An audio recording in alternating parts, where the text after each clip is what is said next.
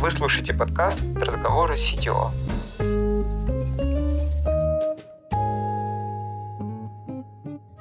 В этом сезоне вместе с коллегами из других компаний продолжаем разбираться в деталях работы CTO. Каждый выпуск будет раскрывать одну тему. Мы с гостем обсудим ее с разных сторон.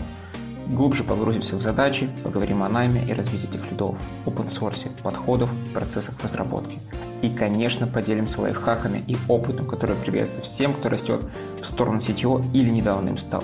Все как у взрослых. Погнали! На связи виртуальный помощник, и я расскажу о теме выпуска. Сегодня она необычная, про IT в авиакомпании. А наш гость Андрей Жуков, CTO в S7 Tech Lab. S7 состоит из нескольких бизнес-подразделений, а IT-команда занимается цифровизацией и автоматизацией всех процессов. Одно из направлений – это работа с данными и разработка моделей машинного обучения, которые будут предсказывать объем предстоящих работ по обслуживанию и починке самолетов. Андрей расскажет, как его команде удалось завоевать доверие и авторитет среди авиаинженеров, какой подход оказался наиболее эффективным, и порекомендует книги, которые помогают развиваться лидерам и понимать, как управлять людьми и разработкой. Итак, всем привет! Это подкаст «Разговоры CTO». С вами я, Павел Причин. Я CTO в компании Dude Engineering. И сегодня наш гость... Привет, э, меня зовут Андрей. Я CTO в компании Seven Tech Lab. Это небольшая IT-функция в большом S7 мы занимаемся разработкой всяких веселых дата-штук вокруг различных бизнесов авиакомпании. Вот давай сразу с этих бизнесов начнем, потому что я уверен, что большинство наших слушателей не очень представляют, из чего состоит, собственно, S7 и чем конкретно ты занимаешься. Можешь сказать, какие направления у тебя есть, в каких направлениях ты, собственно, технический лидер? А начнем издалека, в принципе, о представлении айтишечки в авиакомпании. То есть все, конечно же, летали, покупали билеты и из точки А в точке Б перелетали. Так вот, на самом деле, кажется, что ну какое тут IT? Ну, самолет летит и летит, и все, я билет купил, сел, перелетел, все, больше не надо. Так вот, наверное, многие пользовались приложением S7, в котором э, много всяких разных фич, много разных а, рекомендашек с точки зрения, да, купите то, купите все, как обычно, upsell. А наверняка многие в Домодедово пользовались стойками саморегистрации, где ты подходишь, прикладываешь паспорт, кидаешь свой рюкзак, портфель, сумку, чемодан, а, он прекрасно уезжает а, дальше грузиться в самолет, а ты берешь распечатанный билет и идешь дальше на гейт, просто ожидать своего рейса.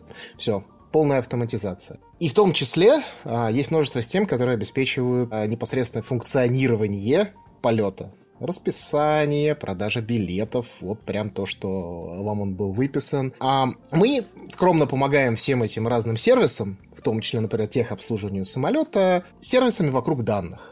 Например, а что касается ремонта самолетов, а, мы ребятам помогаем оптимизировать как их рабочие часы, так и э, часы простоя самолетов, так и множество других вещей. Например, есть такая штука, как предиктивное обслуживание. Слушай, получается, это несколько разных таких бизнесов как бы внутри одного. И наверняка их вот эти различия, они носят какую-то фундаментальную структуру и как точно должны влиять на разницу подходов к работе, к технологиям, командам. Можешь рассказать на каких-то примерах или в общем, как это влияет? Да, все верно. Все вот эти вещи, о которых я говорил, они разделяются на такие большие бизнесы э, внутри авиакомпании. Понятное дело, есть core бизнес. Это перевести человека из точки А в точки Б. Для этого ему нужно подготовить расписание, чтобы он знал, когда и куда он летит. И нужно продать билет, по какой-то заданной цене и обеспечить его, его там, условно, безопасность полета. А это вот один бизнес, это core бизнес, это авиакомпания «Сибирь», у которой есть самолеты, у которой есть подразделения по ценообразованию, по стратегии. Это вот один большой кусок, непосредственно просто перелеты. Есть подразделение Seven Engineering. И это ребята, которые заботятся о самолете в ангаре. Понятно, мы полетали-полетали, условно загорелись лампочки, как у вас в автомобиле, чтобы а, сделать чеки. Прилетели, и вот эти ребята, как, как в общем-то, в автосервисе, загоняют. В случае там, э, там простых чеков просто осматривают, а есть тяжелые там, CD-чеки, а, когда нужно разобрать примерно половину самолета, чтобы посмотреть вообще, что случилось. Точнее, не что случилось, а что может случиться в случае, если мы вовремя это не обслужим. Другой тип бизнеса — это вообще чистый e-commerce, это наш сайт, наше приложение, это отдельное подразделение Travel Retail, которые занимаются продажей всех доп. услуг, которые делают так, чтобы вам было удобненько купить билет, удобненько пройти на рейс, удобненько зарегистрироваться. Это, наверное, три наши такие основных бизнеса. Можешь на каком-то примере сказать, вот как, допустим, команда образуется вокруг какого-то бизнеса, ну, разработки, которая помогает? Ну, вот, например, я не очень технический человек, ну, в плане а, понимания, как работают самолеты. Интересно, что там происходит, собственно, в этом самом ангаре, когда туда загоняют самолет, и как вообще технологии могут как-то помочь людям. Мне кажется, это довольно консервативная сфера сама по себе. Они вообще принимают все ваши новшества. Здесь, на самом деле, ну, с ребятами из A7 Engineering, с ними много веселых историй с точки зрения восприятия ими как технологии, так и вообще окружающего мира. А эти ребята, они жестко сосредоточены на безопасности, естественно. Как можно понять, АБ-тестов там не бывает. Вот, безопасность это все-таки не, не про АБ-тесты. И даже в какой-то момент, когда в S7 обсуждались корпоративные ценности, у нас маркетинг, как обычно, начал говорить, что мы же креативные. Ну, многие видели рекламу S7 про питомцев, все классно. И тогда ребята из инжиниринга сказали, да какая креативность, вы с ума сошли. Если мы тут в ангаре креативность какую-то допустим, вы потом летать не сможете. А, и поэтому, да, эти ребята очень консервативные. Эти ребята не верят тебе сразу. А, они у них очень жесткий тайминг всего, чего только можно. Из-за этого у них часто бывают проблемы, например, с теми же самыми переработками. Вот один из наших кейсов, что техники у них есть разные типы ремонтов. Вот я, как я говорил, есть разные чеки. Есть А-чек, это просто осмотрели, в общем-то, самолет, и это не требует э, там, больших трудозатрат. Там речь идет о единицах или десятках часов на простых ремонтах. А на тяжелых ремонтах э, загнали самолет и вот целиком разобрали, то речь идет о сотнях э, человека часов на то, чтобы выполнить этот ремонт. Естественно, нужно всегда, чтобы как только самолет пошел в ангар, ребята могли его отремонтировать, у них были доступные смены и так далее. Из-за этого часто возникают переработки, из-за этого часто там люди отрабатывают несколько смен, приходится, потому что очень много тяжелых ремонтов. А это, наверное, было наше первое знакомство с ними, когда мы пришли к ним и говорим, а вот давайте сделаем что-нибудь вокруг данных, что-нибудь классное. И это был этап открытия болей. Потому что, ну как, ты ему приходишь, рассказываешь, что вот мы сейчас нейросетями начнем вам рекомендовать, что отремонтировать в самолете, а боль-то, в общем-то, даже в другом абсолютно. Мы со своими мечтами пришли, и нас, э, так это сказать, окатили холодной водой и сказали, вообще-то проблема не том. Я перебью. А вы хотели прям вот, э, грубо говоря, взять данные, какие-то самолеты, туда телеметрию, а накрутить туда разных там э, предсказаний, да, типа, ну вот смотри, скорее всего, вот надо посмотреть туда, надо посмотреть туда, вот что-то такое, да, вы хотели сделать? Да, да. То, что первый подход наш, естественно, это был, а давайте возьмем данные. И тут, на самом деле, э, все для этого было готово, чтобы начать это делать. Seven очень давно задумались о том, что неплохо было бы нам данные как-то накапливать, собирать. И начали закупаться самолеты с кучей датчиков. С датчиками интересно, что некоторые датчики открываются по подписке. Например, у Airbus может быть до терабайта просто данных с одного полета, с этих датчиков. У новых, у 3021-х NEO, 3020-х NEO. И там можно, да, было получать огромное количество данных. А, мы, конечно же, этим заинтересовались. Мы, как подразделение, наверное, которое было образовано 5 лет назад, по, в принципе, такой цифровой трансформации в сторону дат-центричности как тогда это модно было называть. И, конечно же, первая мечта CIO была, давайте мы вот сейчас обучим нейронки и сделаем классные модели по предиктивному обслуживанию. Мечта, естественно, классная, но когда ты приходишь в ангар и говоришь, я могу предсказать с высокой точностью, что в течение там, 10 тысяч часов у тебя возникнет ремонт. На что техник тебе отвечает, а мне что от этого знания? Ну, то есть для него знание, а, что у него будет вот в течение следующих 10 тысяч часов какая-то поломка, или тысяча часов, или даже 100 часов, а, она ему ни о чем не говорит, потому что она не помогает ему делать работу. Потому что он в целом и так знает, что этот самолет к нему в какой-то момент попадет. И он должен будет с ним что-то сделать. Что он узнает, когда посмотрит так на, собственно, логи самолета и рекомендации от э, производителей. Потому что производители тоже, естественно, делают не рекомендационные сервисы, они предоставляют информацию о телеметрии и по итогам телеметрии говорят, о чем говорит э, нам какие-то факты в телеметрии. Ну, то есть вот по движкам это прям очень распространено. То есть э, все производители, там Pratt Whitney, CFM, просят загружать на их портал данные, с самолетов, и э, потом с портала ты получаешь пометки, на что стоит обратить внимание. То есть это уже автоматизированная система с ну, такого стати статического анализа, что там происходит. А, и мы пришли с предсказаниями тех же самых вещей. Классно, конечно, сказали нам техники, но это никак не помогает в работе. И есть, вот этот вот первый подход, а давайте напишем нейросети, она будет всем помогать, она потерпела некое фиаско. Во-первых, потому что это оказалось бесполезным.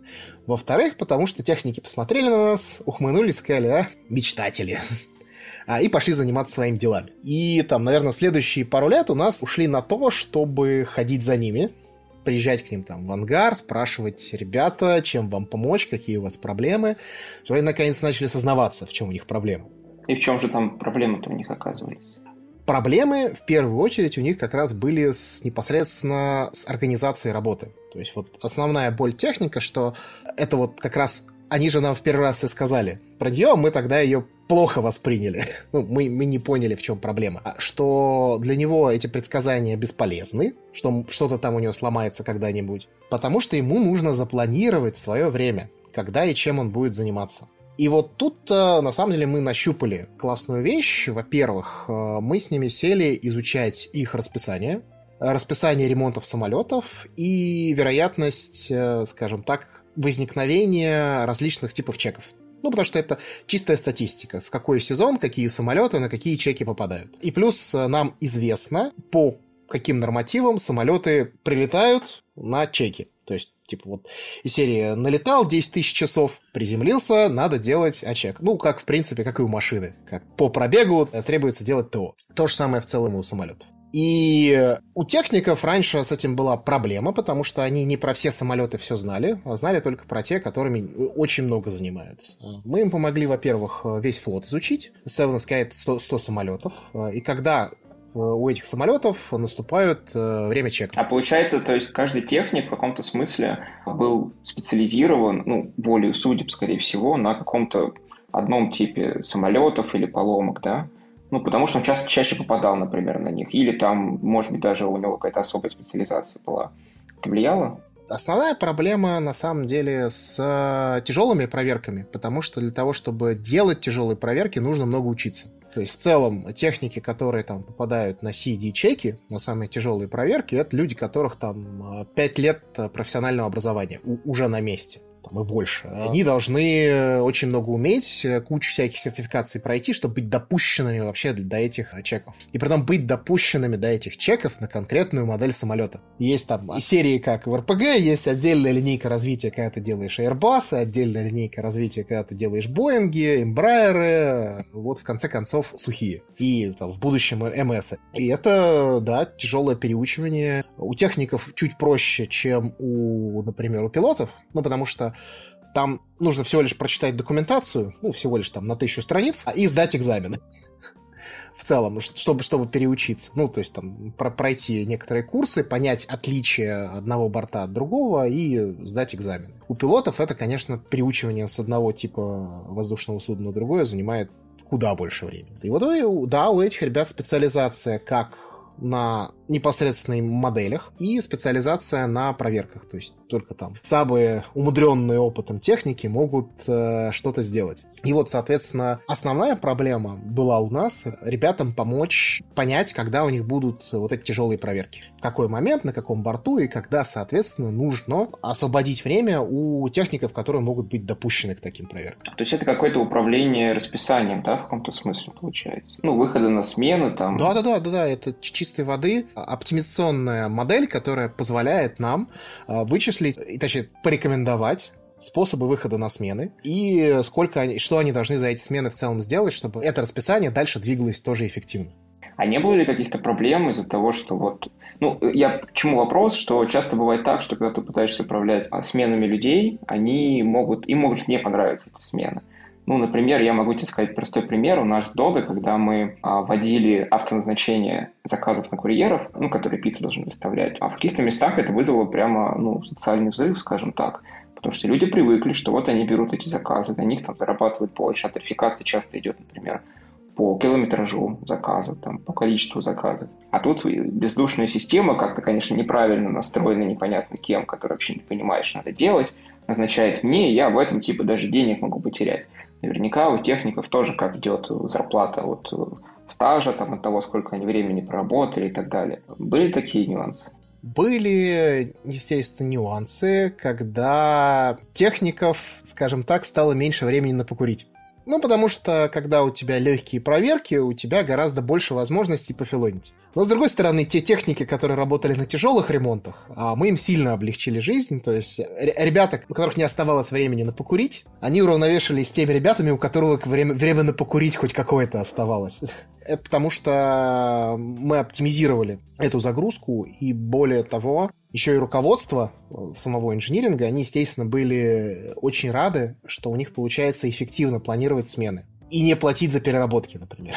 Тоже такой важный бонус для самой компании. У них, во-первых, все становится быстрее, во-вторых, менее затратно. Это прям классный бонус, и когда они увидели эффект, это на самом деле прям открыло нам дверь для других экспериментов с э, их данными и с их, ну, в том числе, да, скажем так, с деятельностью. Ага, получается, решая задачу, ну, графиков, которые, ну, как бы к изначальным идее вообще не имела никакого отношения, ну, как бы завоевали доверие как самих техников, так и их какое-то руководство, которое тоже увидело, что, о, эти ребята что-то могут полезно сделать, наверное, им можно доверить что-то еще более интересное и сложное. Да, и здесь более даже не, не то, что можно доверить, а то, что их можно слушать. И когда мы начали приходить с нашими другими вещами, рассказать о том, ну, а давайте сделаем еще что-нибудь. А, нас стали слушать. Например, э, был классный кейс, э, к сожалению, не выгоревший, но там, мы в него все верили, потом расскажу, что случилось. Есть, э, в общем-то, двигатели, и у двигателей есть топливная эффективность. А экономия там, топлива даже на процент, она позволяет сэкономить, ну, скажем так, миллиарды.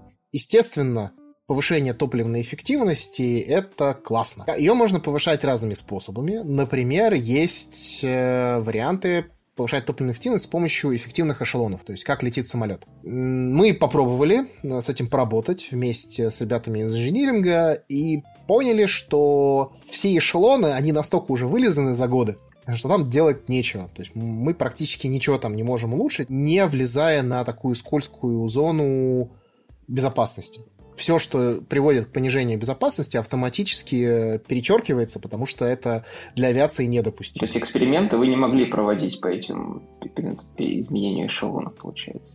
Да-да-да-да. Только если мы бы доказали, что они безопасны, а мы этого не могли доказать. Соответственно, все, сразу запрет на это. Но, э, как потом, как было выяснено, что есть такая процедура регулярная, это промывка двигателей. То есть двигатель промывают, очищают его там от гари, от грязи, от всего, чего только можно. И вот после промывки внезапно повышается топливная эффективность. Ага, подумали мы и начали изучать непосредственно данные и отличие показателей датчиков от промывок и в тот момент, когда они проводятся. И там была выявлена четкая закономерность, что при определенных показаниях датчиков нам следует делать промывку, и после этого возрастает топливная эффективность. Эксперименты показали, что да, это правда. Что да, промывка двигателя повышает топливную эффективность, и мы правильно предсказываем эти моменты. Тут уже можно было провести эксперименты, некоторые эксперименты были э, проведены, но Тут мы уперлись в очень интересную вещь, что есть регламентные промывки двигателей, и они проводятся вне зависимости от того, промывал ли ты между ними двигатель или нет. То есть из серии можно было промыть двигатель после там, 5000 налета, а в 7,5 тысяч налета ты все равно должен промыть. И это, конечно же, сильно нивелировало эффект, потому что промывка двигателя это очень дорого. Тебе его нужно снять, слегка разобрать и промывать. И тут мы уверились, что вот эти вот э, регламентные промывки, они нивелируют эффективность, потому что у нас возникает время простое, а самолет не летает, значит не зарабатывает. И у нас э, высокая стоимость в принципе этой процедуры. Но все были в диком азарте поначалу, потому что, да, блин, работает же и классно предсказывается. Ну и мы начали искать, на самом деле, разные другие вещи. Еще одна такая классная штука была, это так называемая операционная доступность. Это то время, когда самолет будет доступен в ангаре, то есть вот он полетел, его можно загнать в ангар и в это время с ним что-то поделать. Это как раз классная комплементарная вещь с планированием времени техников которая позволяет не гонять самолеты лишний раз куда-то. То есть из серии мы, нам нужно сделать э, тяжелый ремонт, а самолет оказался в Питере, его надо перегонять. Значит, нужно что-то подумать, э, как бы так его в другое, например, время увеличить у него доступность. И поэтому обратиться там к стратегам, чтобы они немножко поменяли расписание. Такое тоже всегда возможно. То есть это система рекомендации, в какой момент самолет надо загнать в ангар, чтобы у него была доступность э, для проведения некоторых процедур. Но это тяжелый кейс как раз из-за столкновения двух ветвей бизнеса. То есть а, одна ветвь бизнеса хочет оптимизировать свое время, а другая ветвь бизнеса хочет заработать побольше денег, и ей не хочется давать другой оптимизировать свое время. Поэтому это такой классный кейс, э, который не до конца заработал. Ну как он, он работает, но можно было бы круче. И мы пока работаем над тем, чтобы э, наши есть в авиакомпании программа летной годности. Это как раз, которые отслеживают, что с самолетом, все ли хорошо ли с ним. Программа летной годности как раз общается с ребятами из инжиниринга, как, чего, какие работы, когда выполнять. Вот, они, естественно, поскольку являются разными ветвями бизнеса, и у каждого свои KPI, они вот постоянно в неком таком небольшом конфликте находятся. И это вот наши прям... Ну, это вот свежие кейсы, да. Наверное, последних двух лет. То, что у нас начало получаться с нашими самолетиками. Слушай, интересно. Получается, это такое несколько задач оптимизации, когда нужно разным людям, которые наверняка уверенные профессионалы и с большим опытом, постараться на цифрах и местами даже экспериментах показать, что ну вот можно немножко по-другому. То есть там есть еще что а, соптимизировать, есть еще что выиграть, хотя оказалось, что типа все уже все придумано, вообще ничего уже не сделать. Все уже придумано до нас. Ну, на самом деле это как обычно все происходит. Мы приходим к, ну, обычно к начальству и начинаем с ними говорить, что мы что-то заметили в данных. Например, мы, когда начали работать с разными расписаниями, то есть что техников, что самолетов, мы э, как раз пришли и показали им отчетность. То есть мы собрали дашборды, на которых показывалось, где у них простои, бесполезные абсолютно. То есть самолет прилетел, постоял там из серии полдня. С ним ничего не делали, он улетел, а потом его через два дня загнали насильно в ангар, потому что надо было. Хотя можно было все сделать по-другому. А, и то же самое с техниками показывали. Вот смотрите, вот у вас ребята явно недозагружены, а тут они у вас в три смены фигарят, и им как-то не очень весело. И сначала ты общаешься на языке фактических цифр с бизнесом, говоришь, смотри, у тебя вот так, и мы видим, что у тебя есть проблемы. А вот смотри, что мы придумали. Дальше начинаешь рассказывать, как можно оптимизировать его процесс. И если он э, видит, скажем так, то, что ты предсказываешь какие-то вещи лучше, чем у них получается расписание, дальше начинаются, естественно, такие этапы тестирования. То есть, а давайте посмотрим, давайте на этой смене или на этом борту пощупаем. И очень часто оказывается, что да, все работает. Я при этом там, не останавливаюсь на кейсах, когда ничего не получилось. Их, их было множество. То есть, серии у нас там вот 3-4 хороших кейса на 10, когда ничего не получилось. То есть мы посмотрели в данные, мы сделали какие-то выводы, мы их показали, и они ни к чему не привели. Как, например, классный кейс с Embraer, когда мы нашли ошибку в непосредственно оборудовании самого Embraer. То есть там в какой-то момент процессор бортового компьютера подвисал, и начинала светиться ошибка, не относящаяся вообще к самому факту зависания. Классно обнаружили, пришли к производителю, производитель просто взял и бортовые компьютеры на всех самолетах обновил за свой счет, и все, ошибка ушла. Классно обнаружили, принесло ли это какой-то профит нам и инжиниринг? Да никакого. Ну, зато э, меньше бегать не стало. Ну, типа, что возникает ошибка, надо посмотреть, что случилось. Блин, опять ничего. То есть даже такие бывают, когда вообще ошибка со стороны производителя, которую он исправляет, говорит нам спасибо, профита нету. Ну, это скорее какой-то уже просто вклад общее дело. Все равно с производителем в одной лодке сидите и общее дело делаете. И, наверное, почему бы, если вы нашли ошибку... Не... Ну, знаешь, как ты находишь какую-нибудь ошибку в каком-нибудь open source проекте или даже хочешь функцию дописать, берешь, дописываешь. Вот все счастливы в итоге. Репортишь баг. Да, но это всегда вызывает некоторое ворчание бизнеса, а почему я за это платил? Вот, но это как, как это, это, да, как обычно объясняешь бизнесу, но мы же это, зато мир спасли. Ну да, зато теперь мы лучше знаем э, вот эти особенности этих самолетов. Тоже полезный опыт.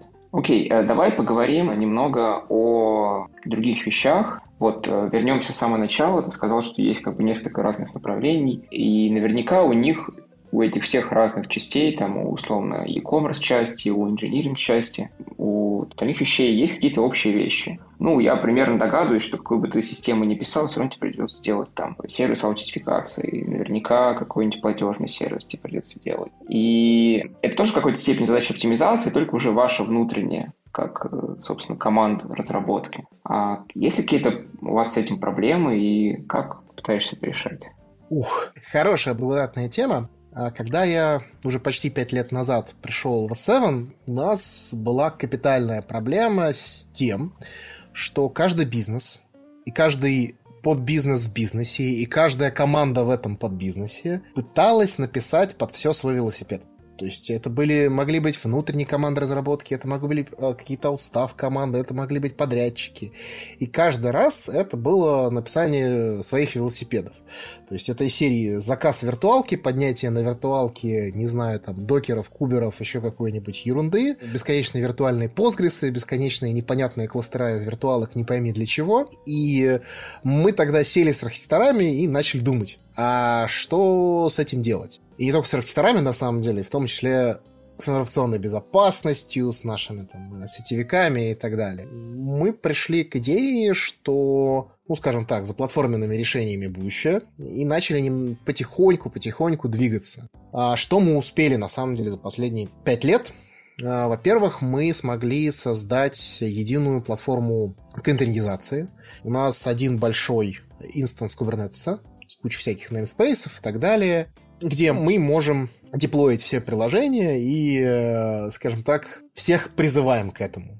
Естественно, есть какие-то там легаси штуки, которые туда пока не, перес... не перенесены, а может и не будут, потому что очень дорого их переделывать. Но все новое и все то, что мы можем переделать в какие-то разумные сроки, мы переносим на единую платформу контейнеризации. Вместе с ней мы пришли к единой платформе э, хранения, Storage as a Service, Сначала это был Минио. Мы наелись Минио, нам не очень понравилось, потому что при, э, на большом инстансе с большим количеством файлов он себя начинает чувствовать не очень. В данный момент мы используем решение Cloudian значительно лучше, со своими, конечно, тараканами, со своими проблемами но, по крайней мере, которые решить проще, чем у меня. А, и поверх этого мы как раз и пытаемся строить следующие уровни платформенных вещей. Например, вот получается, три года назад, а мы стартовали проект Enterprise Data Platform. Это платформа, в общем-то, поверх S3 лайк хранилища, поверх Kubernetes, в которой мы э, можем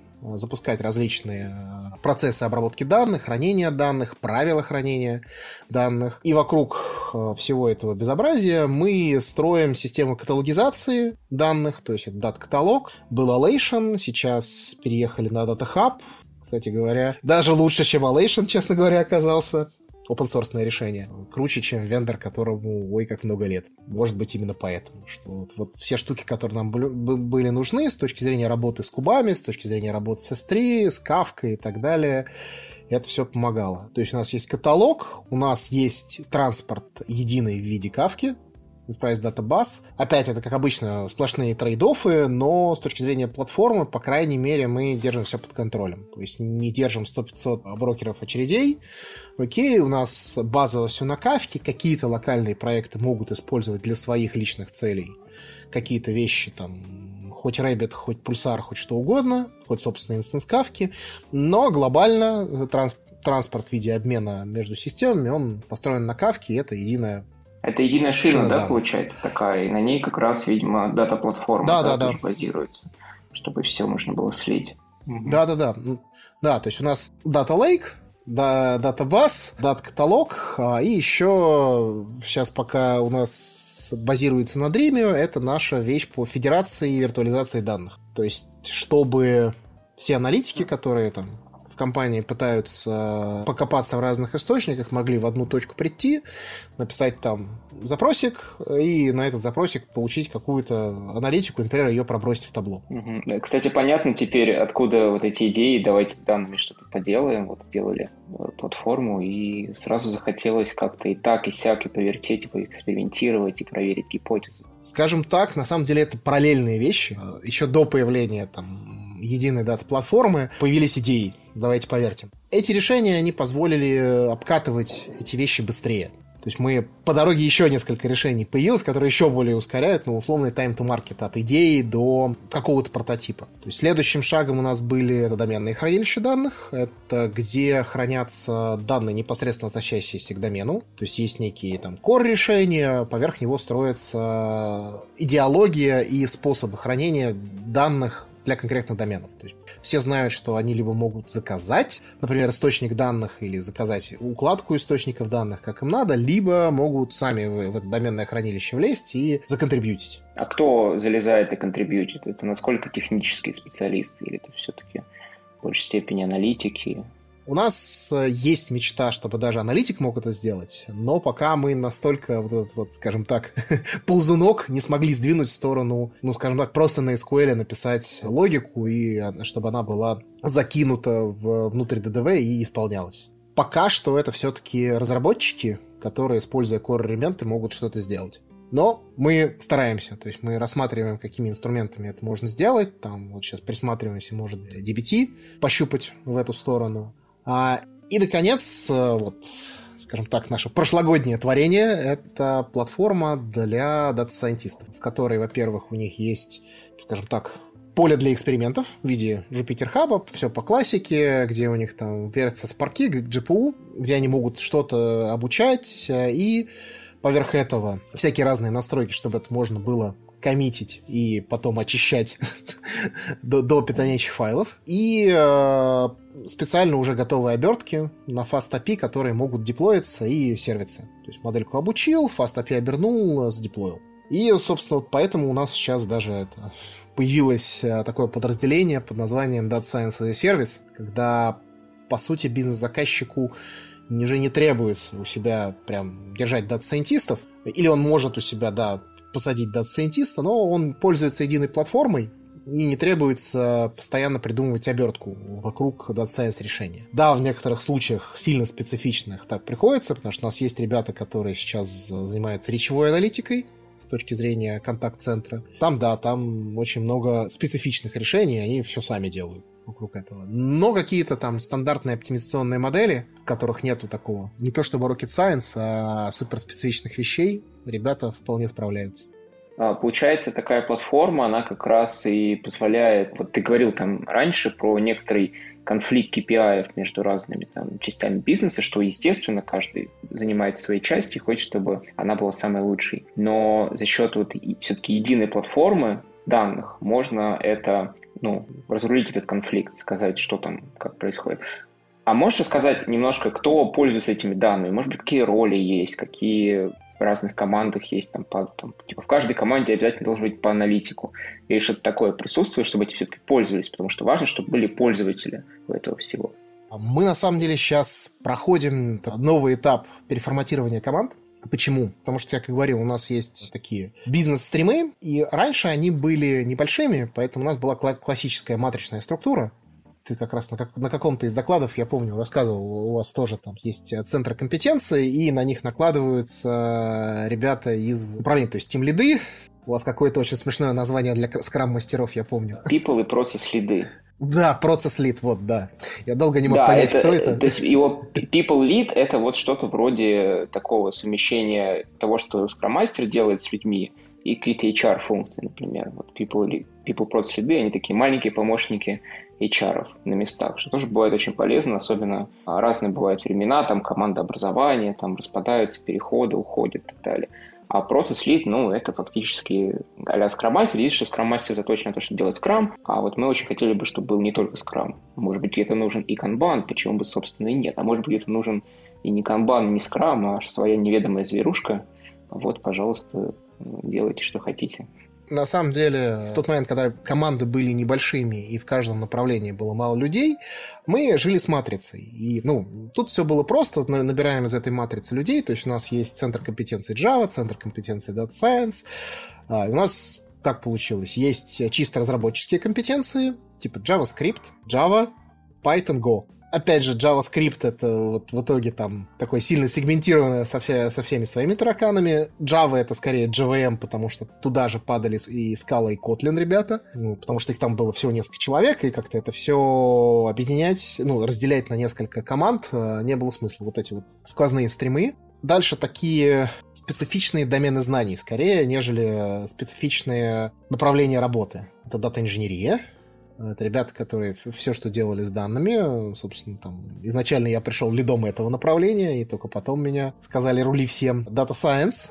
И дальше аналитика, в которую входит и системная, и бизнес-аналитика, поскольку иногда разделить очень сложно этих ребят. И такие команды, которые уже не были центрами компетенции, а были скорее, как это, а, функциями, которые помогали всем, это QA и DevOps. То есть как только они приходили, наводили порядок и шли дальше к следующей команде. И вот, с, по сути, со, с этими сквозными направлениями мы формировали команды. Обычно в команде присутствовал дата-инженер, дата-сайентист и какой-то разработчик. Или по несколько человек тех и других. Когда команда там уже становилась достаточно, достаточно большой, к ним присоединялись аналитики. В какие-то моменты даже в команды приходили на full-time QA и DevOps. Например, когда мы работали с дата-платформой, нам пришлось подключить целого DevOps, который вот целый год уже с ними сидит, потому что там очень много работы по вся- всякому настройку CI и, в принципе, по помощи всем остальным командам с тем, как это все работает. То есть как, как правильно это, все это деплоить, как правильно э, деплоить элементы этой дата-платформы. Вот, и мы от этой матрицы, мы непосредственно пере, перешли уже к э, стрим-направлениям. Почему? Потому что стали большими. То есть у нас появились дополнительные проекты, все больше и больше команды, и стало понятно, что у нас выделяются такие изолированные направления, которые живут в своих технологиях. И которые, наверное, постоянно надо развивать, да? То есть они не какие-то временные, они вот есть вчера, есть сегодня и будут завтра. Да, ну, например, вот пример с инжинирингом. Есть э, формат данных QR. Это бинарный формат того, что падает с самолетов. И, по сути, каждый дата-инженер во всех командах, работающих с э, инженерами самолетными, они должны знать, как, как разбираться с этим форматом, как устроен. Э, и как устроена, например, ERP-система AMOS, которую ребята используют у себя для организации работы.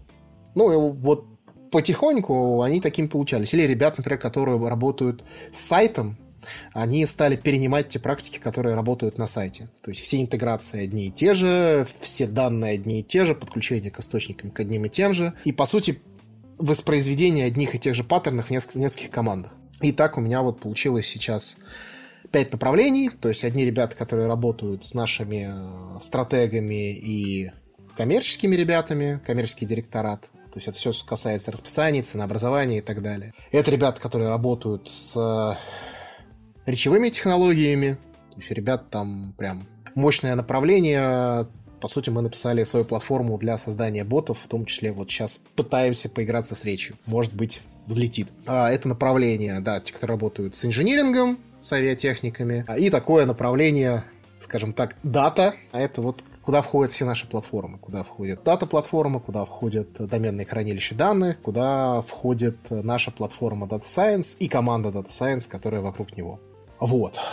И такой вот забавный процесс вот командного образования, что эти ребята, они автоматически становятся лицами общения с бизнесом. То есть они прям срастаются с бизнесом, бизнес начинает именно этим людям доверять. Так скажем так, есть такая веселая книжка про топологию команд, их еще ребята из Тинькова очень любят цитировать. У нас, в принципе, так и получилось, что в какой-то момент а, вот эти фактические рабочие связи они начали противоречить штатке.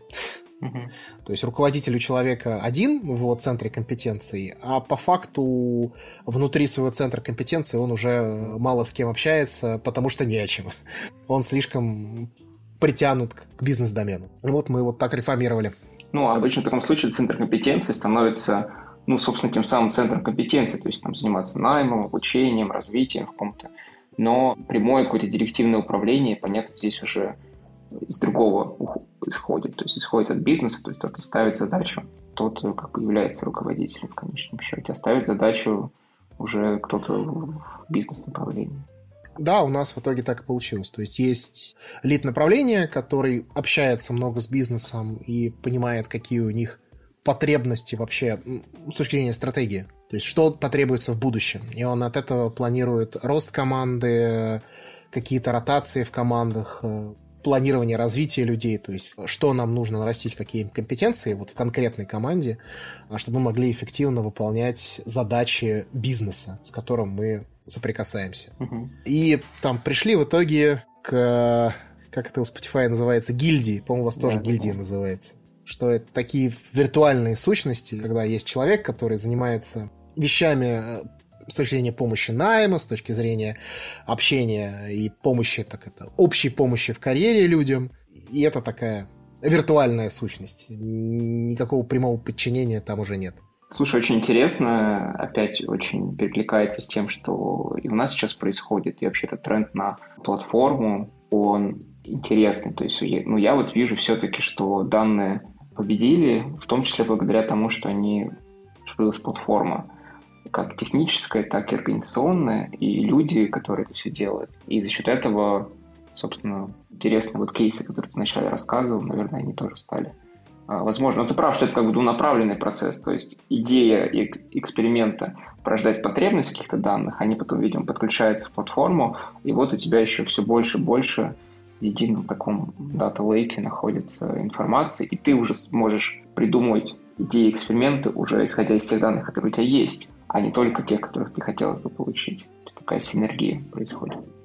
Мы недавно даже пришли к мысли, что Data Lake в его классическом понимании не нужен. Так. Ну, то есть вот ну, то есть вот это вот все эти концепции, которые отводят все дальше от понимания, что вот есть Data Lake, там есть какая-то core-команда, которая всем этим занимается. И более того, она даже часто не core, она такая сайло-команда, которая вот, вот все, все через нее исключительно и всякие принципы типа там Data Mesh, Data Lakehouse, они все, все выше уводят э, платформу от непосредственно этого существования какого-то дата лейка, в котором все лежит. То есть это становится более виртуальной вещью, скорее такой свод правил, пиратский кодекс о том, как должны лежать наши данные, нежели это какая-то команда, которая занимается строго дата-лейком. Все больше переплетается как кроссфункциональное с более такими высокоуровневыми ребятами. Давай тогда, Андрей, завершать был очень интересный рассказ. В конце каждого выпуска я всегда прошу наших гостей порекомендовать какие-то книги, лекции, может быть, какие-то темы, которые бы он хотел поделиться с аудиторией. А, может быть, статьи какие-то, подкасты, которые ты слушал недавно. В общем, пожалуйста, пару рекомендаций от тебя. Окей. На самом деле, если прям есть разные книжки, которые я готов рекомендовать из э, книжек про э, лидерство и про то, как э, можно общаться с людьми и пытаться их продвинуть выше с точки зрения там, осмысления. Есть классная книжка «Откровенная прямота» Radical Candor. А с точки зрения понимания, как работают процессы, есть книжка «Лидеры племя». Это вот про тим лидов и как с ними работать. И как двигать их выше и выше. Ну и не только тим лидов. Из того, как, что мне помогло там, в работе с командами, это Team Topology.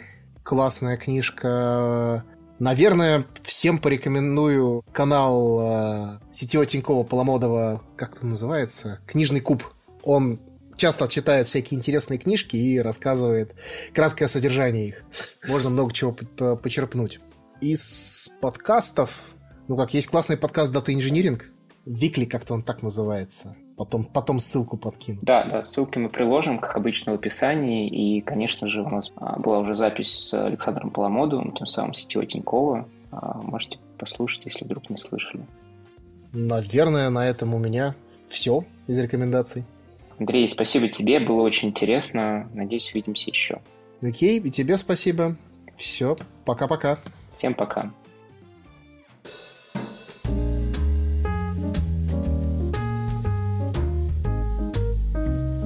Это был подкаст «Разговоры с CTO».